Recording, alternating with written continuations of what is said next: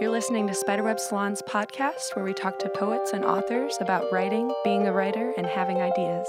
Thank you for listening. Today we have Bonnie Jo Stufflebeam in the studio. Her fiction and poetry has appeared or is forthcoming in over 50 magazines and anthologies, both literary and speculative, including The Toast, Prism International, Masters Review, Clarkesworld, and Everyman's Library's Monsterverse. Her kickstarted music and words collaboration with partner Peter Brewer, entitled Strange Monsters, is forthcoming in April of 2016. She's had stories reprinted in French and Polish in numerous podcasts and on the popular science blog IO9.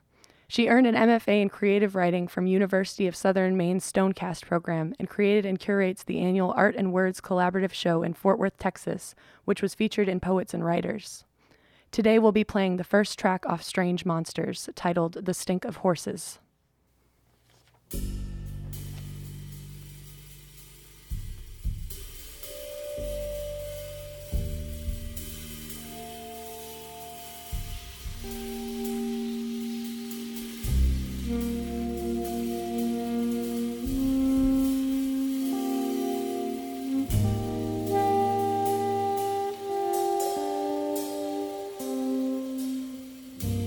Stink of Horses.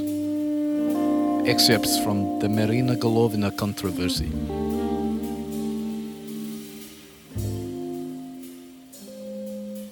I don't understand anything about the ballet. All I know is that during the intervals, the ballerinas stink like horses. Anton Chekhov.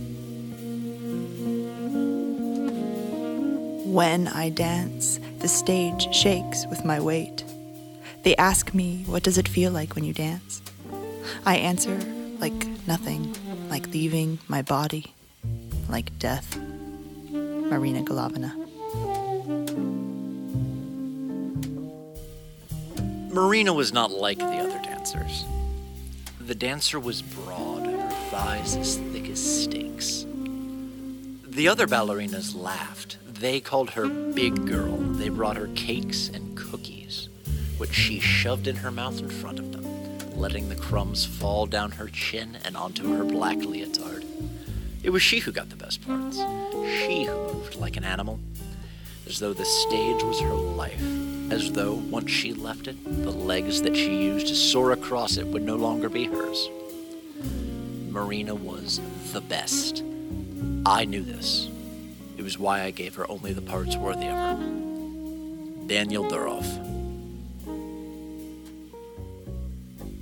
I met Marina at the ballet before she was big. And by big, I mean famous, for she was always a hefty woman. Hips of a mother, hips of a woman who knows how to fuck. It is what drew me to her in the first place, as I did not see her dance until it was too late. I was already fallen, like a misstep. I was not a dancer, not the way Marina was. My dancing was done in back alleys, in damp and dark clubs, too drunk to know better. I had been told I moved like a monster, one possessed. I wanted to dance with Marina. She too had that crazy look in her eyes, a hunger I couldn't name even when it landed across me later in the din of her hotel room. As soon as we entered the room, she removed her clothes piece by piece, languid, bored, as though undressing was a chore. Quick, she said. Make me come before midnight. We have one hour to spare and one hour only, and then you will take your clothes and you will leave. At first, I asked questions, but when she sat on the edge of the unmade bed and crossed her arms across her bare chest, hiding her nipples, I agreed. I climbed across the floor to her on all fours and lost myself between her legs. Her room did stink, like a barn, like leather and straw and dung and sweat. But I had heard the man in the glasses and the pince nez in the audience of the ballet that night, had heard him say that this was how a ballerina smelled.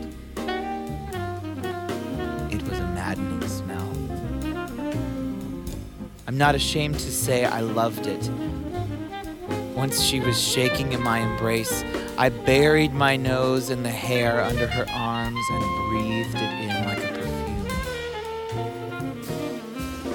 I did not wash myself for one week after. I did not see her again for two months. Ivan Istomin. Yes, I remember he thought he was something. Told me he wanted to take me dancing. He was good between my legs. Once I told him what to do there, as though he had never tasted a real woman before and needed to be told which fork to use. His name? I did not catch it. I do not remember it. I have terrible memory. Each night it seems I forget all but the dance. The dance I remember. The dance I dance again and again in my sleep. Hey, Bonnie, thanks so much for joining us today. Yeah, thanks for having I me. I am very excited to have you here. And this project, um, Strange Monsters, is so cool. I've been following it for some time. Um, can you give us just a little bit of background on where your process, like starting this project, and how it how it evolved? Sure. Uh, well, we, uh, my husband is a jazz musician and owns a recording studio in our house. Um, it's actually in our converted garage. uh, so we wanted to enter this contest. Um, it's called the Miller Audio Prize for the Missouri Review, and we thought that we would be, you know, perfect candidates for it because we have all the recording equipment. It would be really easy, um, and we wanted to do this collaborative work where I basically read a story um, and then he came in and wrote a jazz composition to go behind it. Uh, we got some of our jazz friends to come in and play it. Um, but then it kind of turned into this bigger thing because the story that I picked has four voices. Mm-hmm. So we thought, how cool would it be if uh, if we hire actors, like local actors, to come in and do it? And so that's what we did. Uh, we had local actors come in, and everybody had really fun time recording it. And some of the the musicians, specifically the drummer uh, Zach Forsyth, said, "This was the coolest experience ever. We'd like to keep doing this. Can we do more of these?" And Peter and I said, "Well, you know, the Miller Audio Prize is over, but maybe we could do a CD." Um, and when we didn't end up, you know, placing in the audio prize, we thought, well, we've got this, we've got this podcast or this audio recording, and what are we going to do with it? Uh, Might as well make yeah. use of it. so we decided to really stress ourselves out and uh, do five tracks total, and um, then do a Kickstarter for it, which was a whole other crazy project.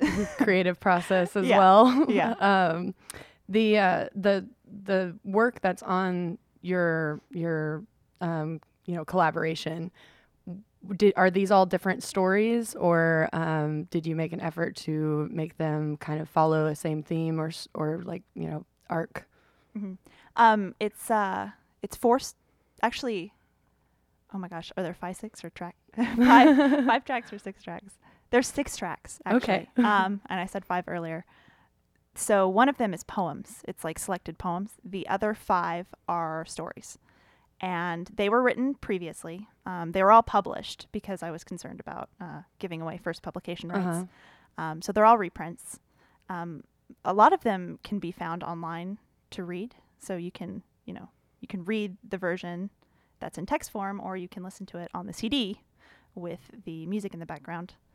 Um, and I did try to find stories that fit a theme, and the theme was kind of uh, women Mhm. and women's voices. And uh, I've always been really inspired by this May Sarton quote.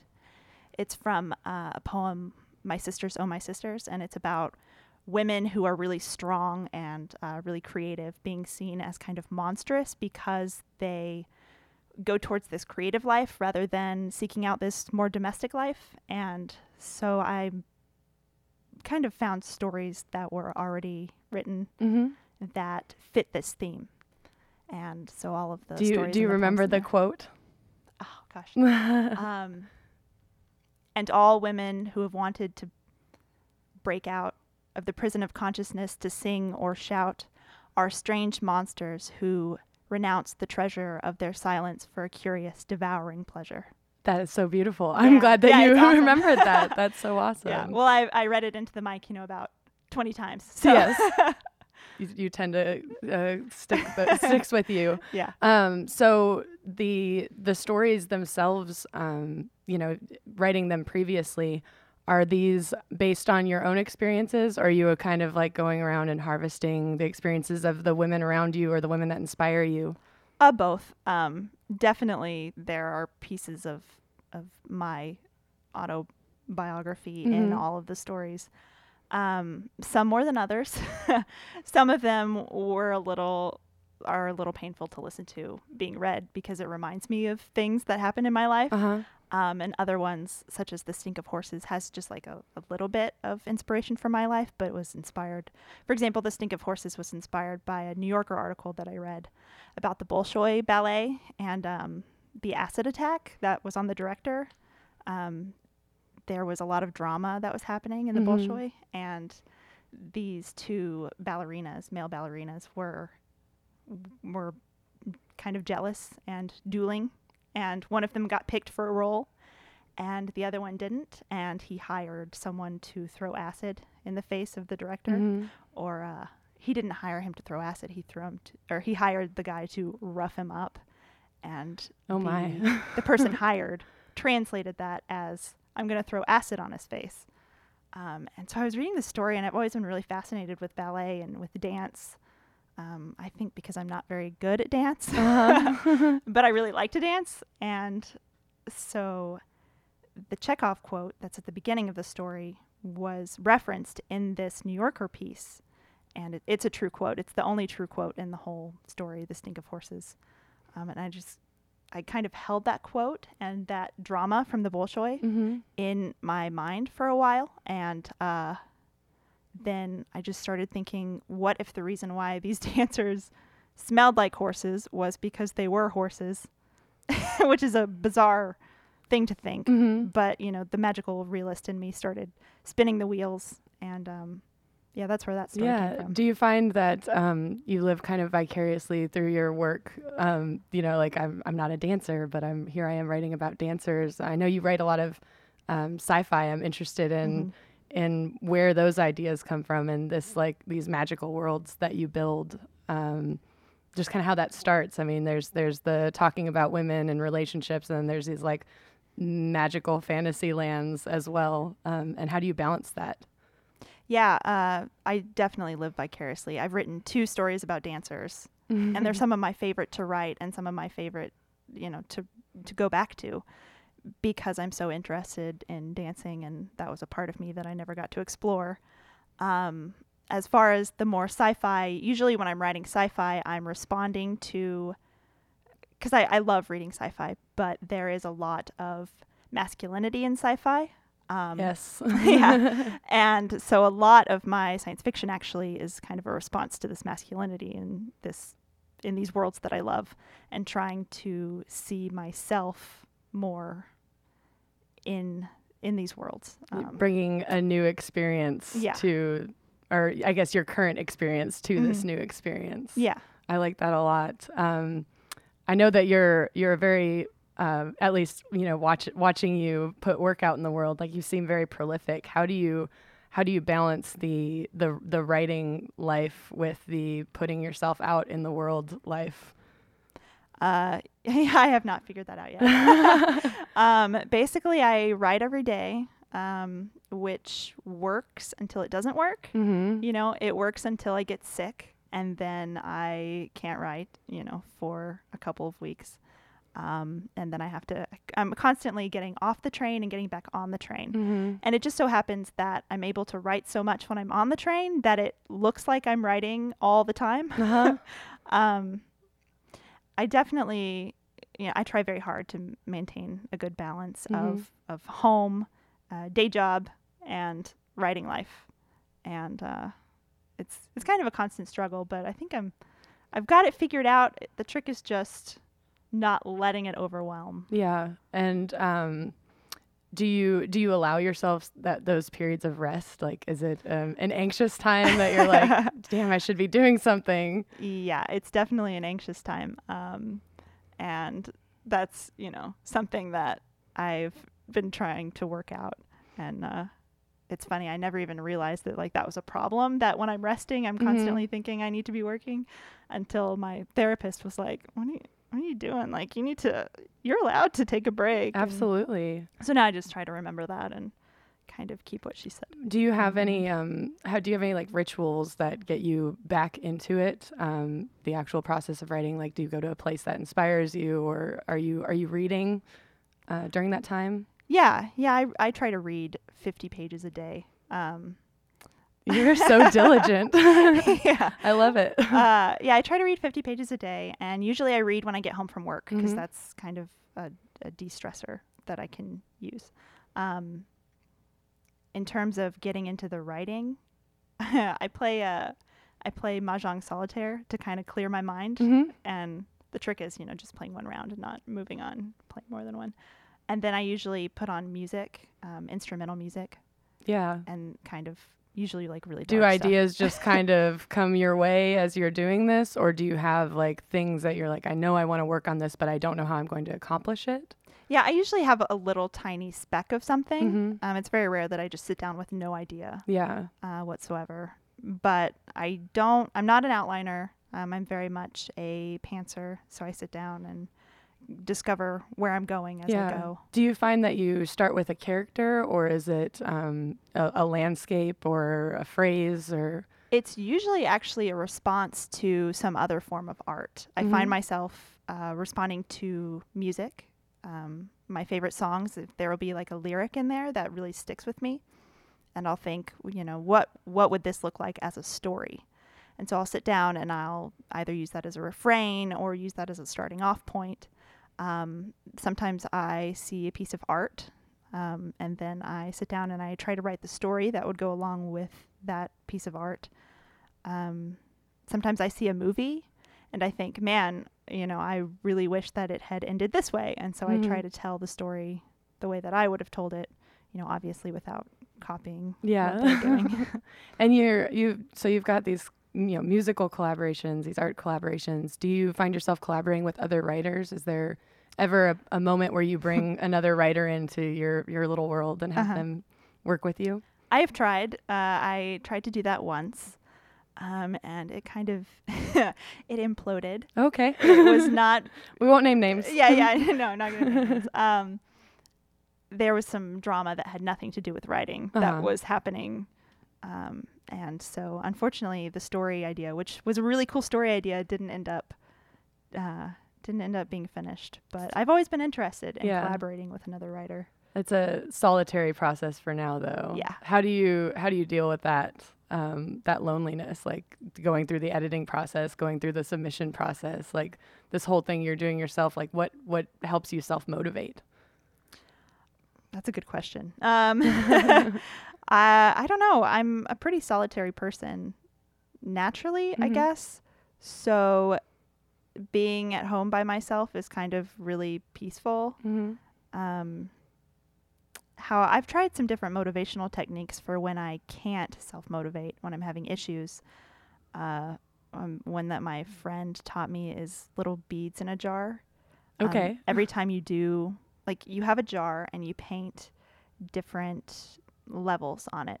And when you get to each level, you get a little reward. So, like, you can buy yourself a cup of coffee Oh. at the first level. Um, you know, maybe at the top level, you get a massage or something.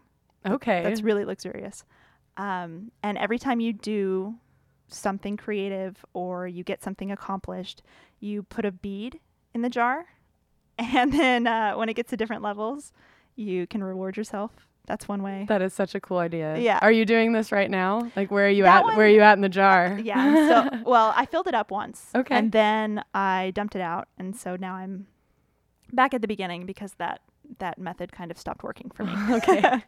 um, so now I'm putting stickers on a calendar mm-hmm. when I when I work, um, which isn't as fun as beads in a jar, but it's easier because I'm sitting at my desk already and I have the space for a calendar on the wall and I could just do it real fast. Absolutely. Yeah. so, um, projects that are happening right now. I know you've got the uh, Arts and Words show that you run every year. This is going to be the fifth year Mm-hmm. of that running. Um, what what other things do you have up, and and what is that all about?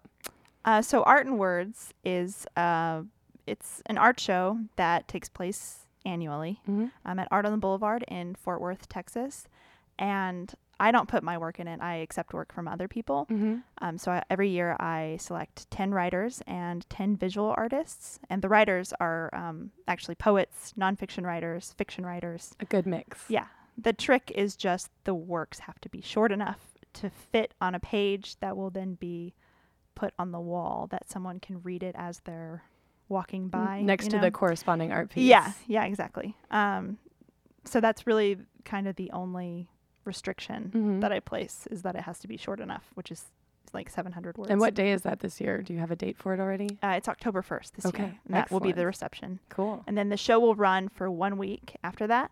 Um, but the reception is really kind of where you want to be. Um, Definitely the readings and all yeah, that. yeah. good There's stuff. a reading at the reception. Well, cool. There's food and drinks. Is there anything else that you're working on right now that you're excited about or want to share? Or Um, yeah. Well, the the Strange Monsters project. absolutely, We just finished that and it's out. it's out and Yeah. people can buy it, and they don't have to just kickstart a thing. Yeah, right. Um, where can they find that?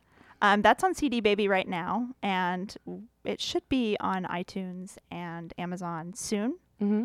I'm not sure when, but that is the the thing that my husband and I put together.